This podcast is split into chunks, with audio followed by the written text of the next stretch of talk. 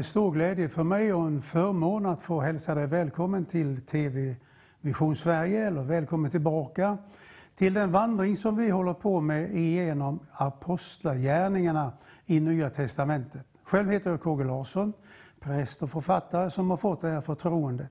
Och vi har kommit några verser in i det första kapitlet och då läser jag ifrån Apostlagärningarnas första kapitel, den fjärde versen. Ha gärna din bibel med så vi kan tillsammans med ögonen se, med öronen höra och med hjärtat tro. I Jesu namn. Vid en måltid med apostlarna befallde Jesus dem, lämna inte Jerusalem, utan vänta på vad Fadern har lovat, det ni har hört av mig. Johannes döpte med vatten, men ni ska om några dagar bli döpta i den helige Ande. Ska vi knäppa våra händer och bara be att Herren förklarar det här för oss? Så Fader i himmelen, vi tackar dig för att du ville lägga en längtan ner i våra hjärtan efter det som du säger i ditt eget ord. Vi ber dig Herre att du avslöjar tomhet och meningslöshet och intighet och vi ber att du fyller oss med livsmening och framtidshopp, Herre, i Jesu namn. Amen. Det Jesus säger här till lärjungarna, det är ju någonting som de hade en stor och rik erfarenhet utav, nämligen dopet. Dopet är ju ingenting som började med den kristna församlingen, utan vi läser om det också i Gamla Testamentet. Den första stora dophögtiden, det var ju när det judiska folket gick genom Röda havet efter att de hade lämnat Egypten så går de genom Röda havet och Paulus säger i första Korinthierbrevet 10 att där blev de döpta till Mose. Och sen så fanns det i Gamla Testamentet ett dop som hette proselytdopet som innebar att hedningar kunde byta religion ifrån kristen tro eller någon annan religion och övergå till judendomen. Men här kommer någonting nytt. Och det är när Jesus säger, ni ska om några dagar bli döpta i den heliga Ande. Vad är det? Ja, om vi lyssnar till vittnesbörd ifrån de som anser sig ha en erfarenhet utav det här, så är det väldigt ofta att de säger så här, att jag bad till Herren, jag längtade intensivt och jag bad dag efter dag, kanske i veckor, och så plötsligt händer det någonting. Det, var, det är liksom som att himlen kreverar och jag fylls av en glädje, av en kraft, en frimodighet och inte sällan med nådegåvor.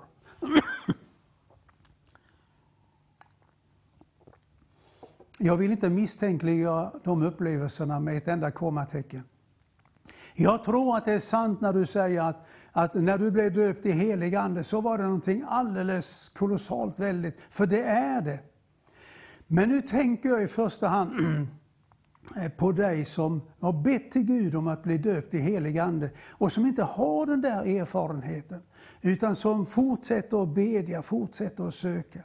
Så låt oss titta lite grann på vad är det Jesus säger. Han säger så här, ni ska bli döpta i den heliga Ande.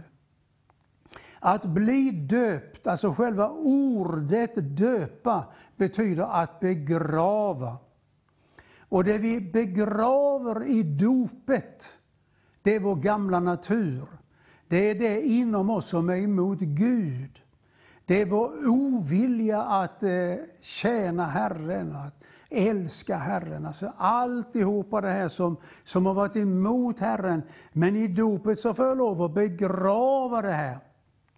Och det är också innebörden i eh, när vi döps till Kristus i vattendopet. Jag begraver det gamla och så får jag och stå upp till någonting som är helt nytt, något annorlunda och ett helt nytt liv. Men eh, jag tror det ligger mer i detta än en eh, personlig erfarenhet som väldigt många människor har över hela vår värld. Så vi ska gå till Romarbrevet som Paulus skriver. Han skriver till den kristna församlingen i Italien, i Rom. Och eh, i ett av kapitlen så förklarar han vad dopet innebär för någonting. Och då tänker vi både på det här att vi döps i vatten, men också att vi döps i helig ande. Och då säger Paulus i Romarbrevets sjätte kapitel, tredje versen. Vet ni inte att alla vi som är döpta till Kristus Jesus, vi är döpta till hans död. Vi är begravda med honom genom dopet till döden för att leva det nya livet, liksom Kristus har uppväckt honom från de döda genom Faderns härlighet. För om vi är förenade med honom i en död såsom hans, då ska vi också vara det i en uppståndelse som hans. Vi vet att vår gamla människa har blivit korsfäst med Kristus för att syndens kropp ska berövas sin makt, så att vi inte längre är slavar under synden. Elfte versen. Så skall ni se på er själva. Ni är döda från synden och ni lever för Gud. Synden ska därför inte regera i era dödliga kroppar. 14 versen, synden skall inte vara herre över er, för ni står inte under lagen utan under nåden. Oavsett vilket dop vi nu talar om, vattendopet eller dopet i helig ande, så är det detta Paulus talar om. Det finns någonting som vill ödelägga oss i våra liv. Oavsett om vi är med i Svenska kyrkan, eller frikyrkan, eller katolska kyrkan, eller vi inte med någonstans, så finns det någonting som heter syndens makt. Det är inte syndiga handlingar, men synden är en makt. Och den använder våra ögon för att fästa det på någonting, så att vi blir intresserade av någonting som kan skada oss. När synen blev havande, säger Jakob, så, så föder den en handling. Men, men nu ville Paulus säga det här, att den där makten den ska brytas, så att inte vi utför saker och ting som skadar oss själva.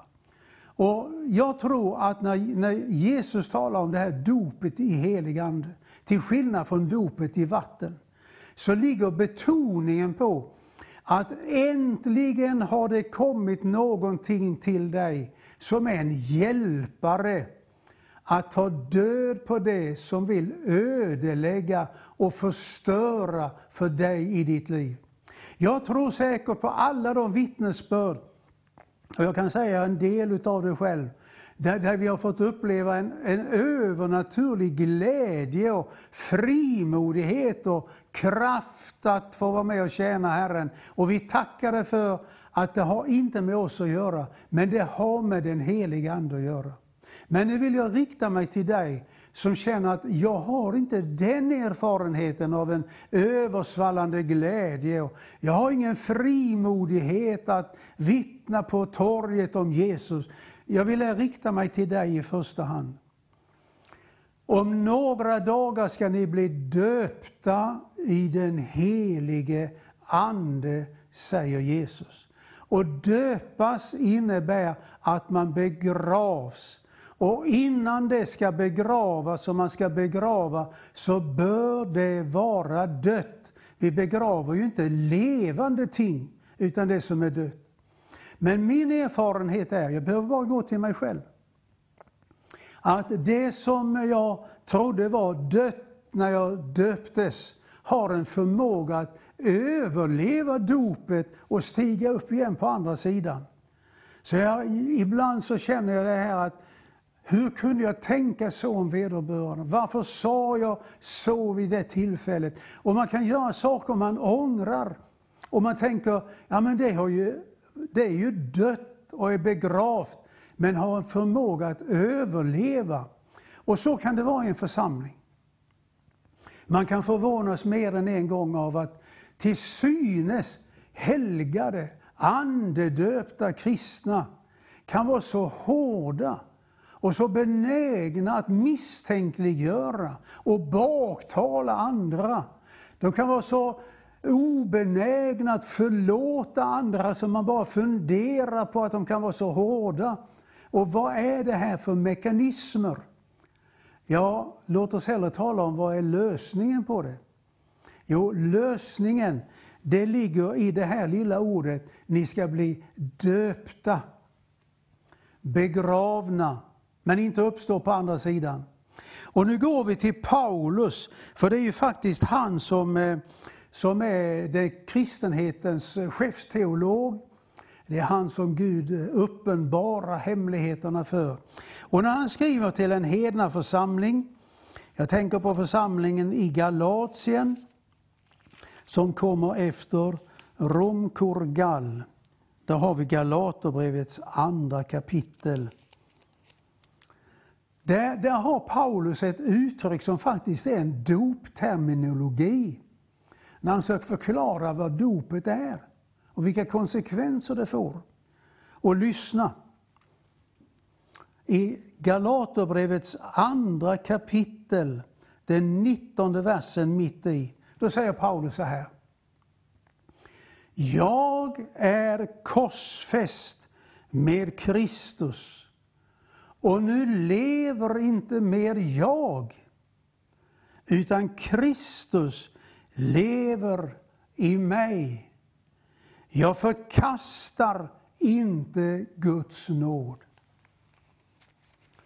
Får jag ställa en fråga till dig? Hur upplevde du de verserna? Känns det inte ganska jobbigt? Jag är korsfäst. Nu lever inte mer jag. Jag har inga rättigheter längre därför att jag är död. Känns det jobbigt? För mig känns det som en befrielse. För jag vet att det största problemet som jag har i mitt liv, det är jag själv.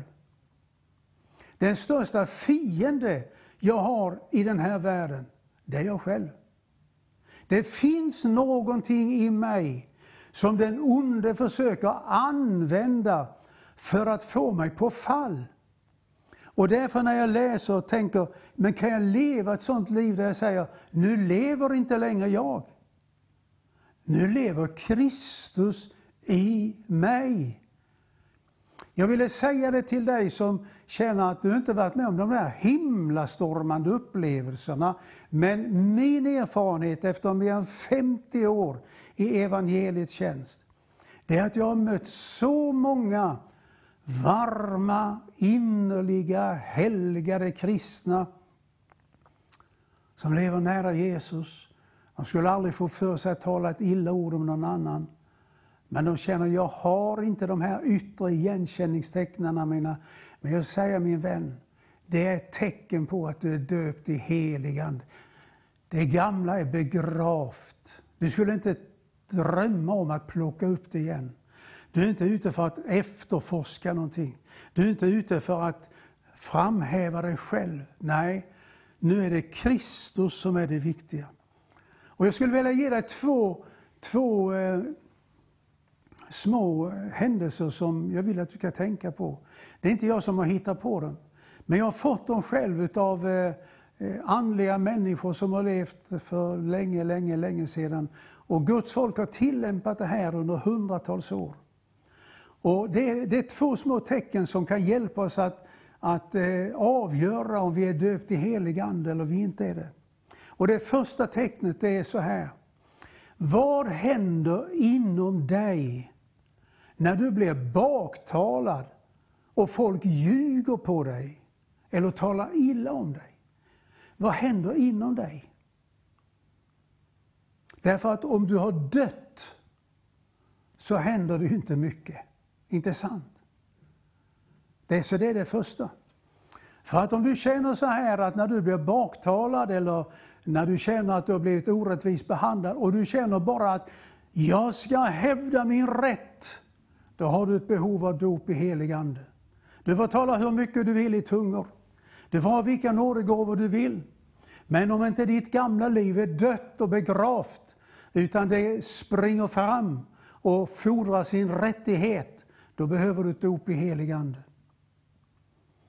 Det andra tecknet som jag vill att du ska lägga märke till, det är vilken attityd du har till de människor som har gjort dig illa. Jag har som jag sagt mött många människor under mitt liv, helgade kristna och varma kristna och bekännande kristna. Men jag har också mött människor som har en väldigt hög bekännelse, en väldigt hög nivå utav andlighet. Men så har det hänt någonting i deras liv. De har blivit eh, baktalade, de har blivit missuppfattade och de kan inte förlåta den som har gjort dem illa. De kräver att vederbörande ska på sina nästan knä be om förlåtelse och gråta sina tårar för att de ska känna att det där är äkta. Min vän, du behöver bli döpt i helig Ande. Var vilka nådegåvor du vill. Men så länge vårt gamla jag reagerar på ett kötsligt sätt, då är vi mer kötsliga än vi är andliga. Därför lär oss vår bibel, och det är Paulus som, som säger det här, jag lever inte längre, Paulus lever inte längre. Jag andas inte hämndlust mot de kristna. Jag försöker inte förfölja dem längre, jag baktalar dem inte längre. Nej, vad gör han? Vi ber för de som förföljer oss. Och vi välsignar de som förbannar oss. Och vi förlåter varje människa som står i skuld till oss. Vi förlåter inte dem därför att de kommer och ber om förlåtelse, men vi förlåter dem som står i skuld till oss. Det är att vara döpt i helig Ande. Jag avstår mina rättigheter, för jag har begravt dem med Kristus. Och när jag blir baktalad, när jag blir beljugen, när jag blir utsatt för det som är obehagligt, så bör det finnas så lite som möjligt inom mig som reagerar på ett kötsligt sätt. Istället välsignar vi dem. Vi ber för dem. Och vi förlåter var och en. Inte därför att de ber om förlåtelse, nej. Inte därför att de gråter inför oss, nej. Men vi förlåter den som står i skuld till oss. Om du har svårt med det här min vän, med de här tre stegen, så be till Gud om ett dop där du får begrava det som nu är problemet i ditt liv. Och jag säger, det största problemet som du har, det är du själv. Vi är döda. Jag lever inte längre. Jag är korsfäst med Kristus och jag är döpt till Kristus. Och som om inte det vore nog så säger Herren, jag ska döpa dig i helig Ande. Därför att allt det som jag nämnde innan, det, det talar ju om det som ligger bakom mig i mitt liv. Medan dopet i helig Ande talar om det som är framför mig i mitt liv. Paulus säger, vi vandrar i Anden, så gör vi inte vad köttet begär. Vi ska slå upp och läsa det. Det står i Galaterbrevet, i det femte kapitlet. Och jag vill att du gärna slår upp din bibel, gärna ha med din penna, så ska vi läsa det ordet sakta, för det är ett fantastiskt löftesord. Men så här lär Paulus, så här lär Herren själv. Galaterbrevets femte kapitel, 16 vers. Vad jag vill säga är detta.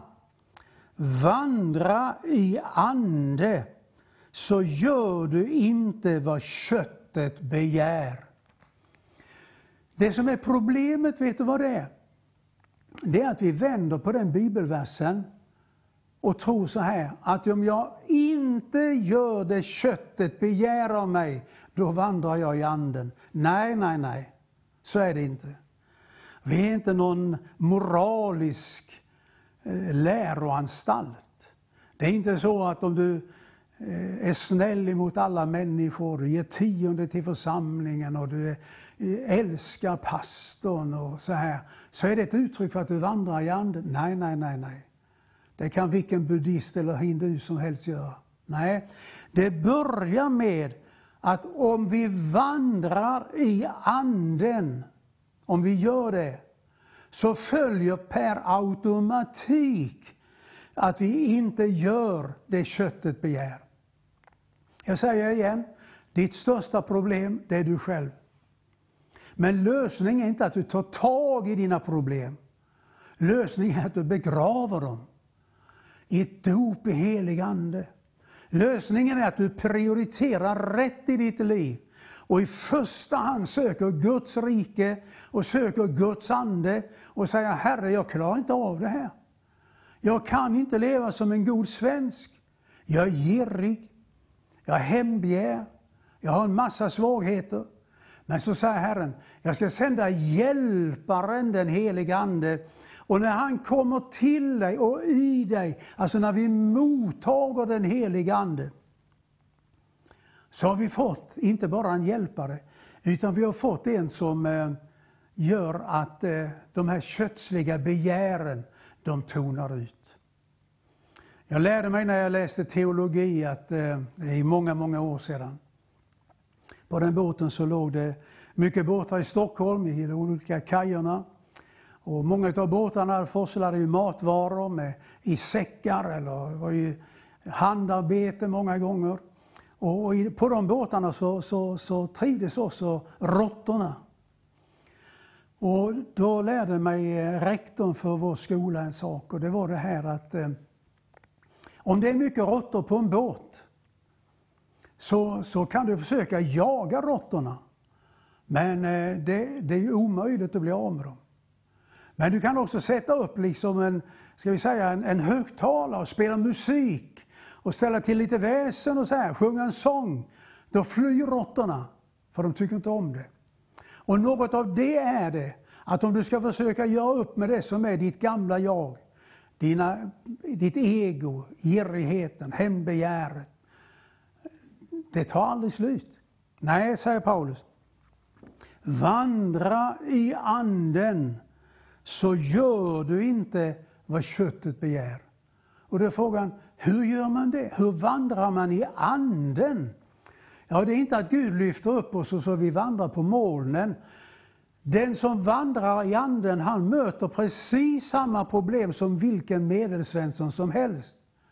Men han hanterar dem på olika sätt. Han bemöter dem på olika sätt. Han reagerar på olika sätt.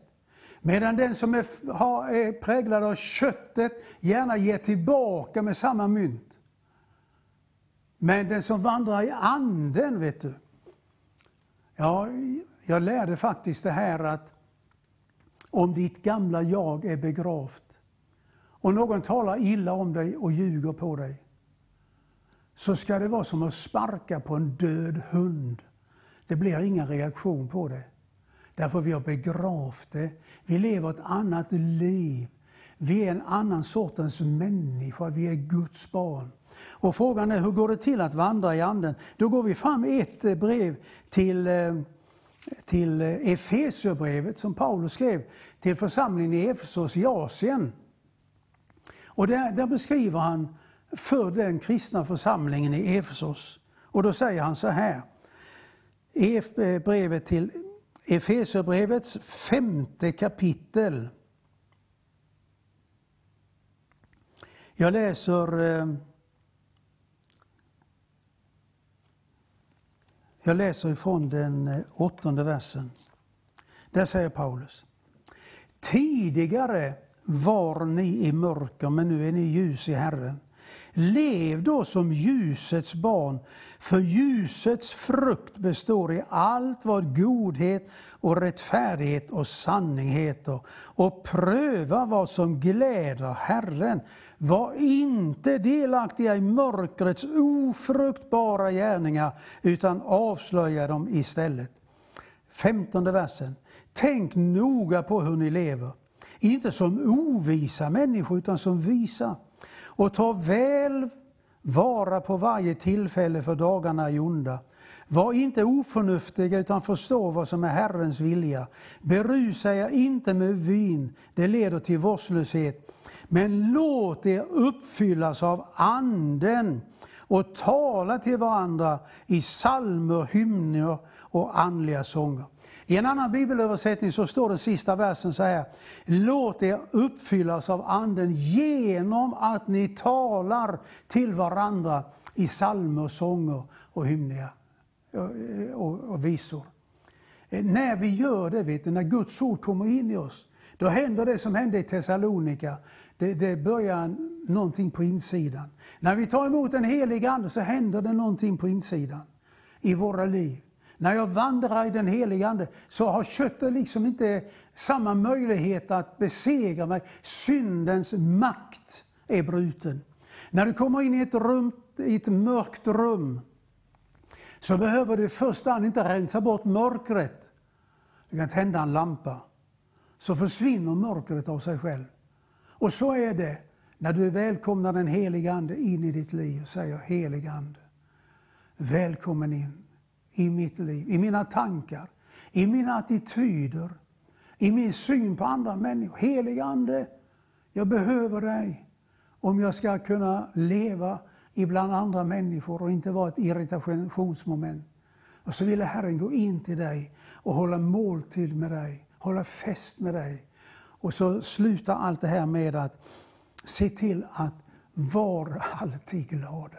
Var alltid glada. Gläd dig i Herren. Jag säger det en gång till, säger Paulus. Gläd dig, gläd dig. Till anden har sin bild i en olja. Och när oljan utgjuts så är det glädjens olja. Och jag får känna det här, mitt gamla liv, det är begravt med Kristus. Jag lever inte längre, utan Kristus lever i mig. Det är att vara döpt i den heliga Ande. Vi tackar Gud för alla tecken som det åtföljer. Vi tackar Gud för tungotalet, profetians gåva. Vi tackar Gud för tecken och under som sker. Men vi tackar Gud för att han har besegrat den gamla naturen i våra liv. Amen.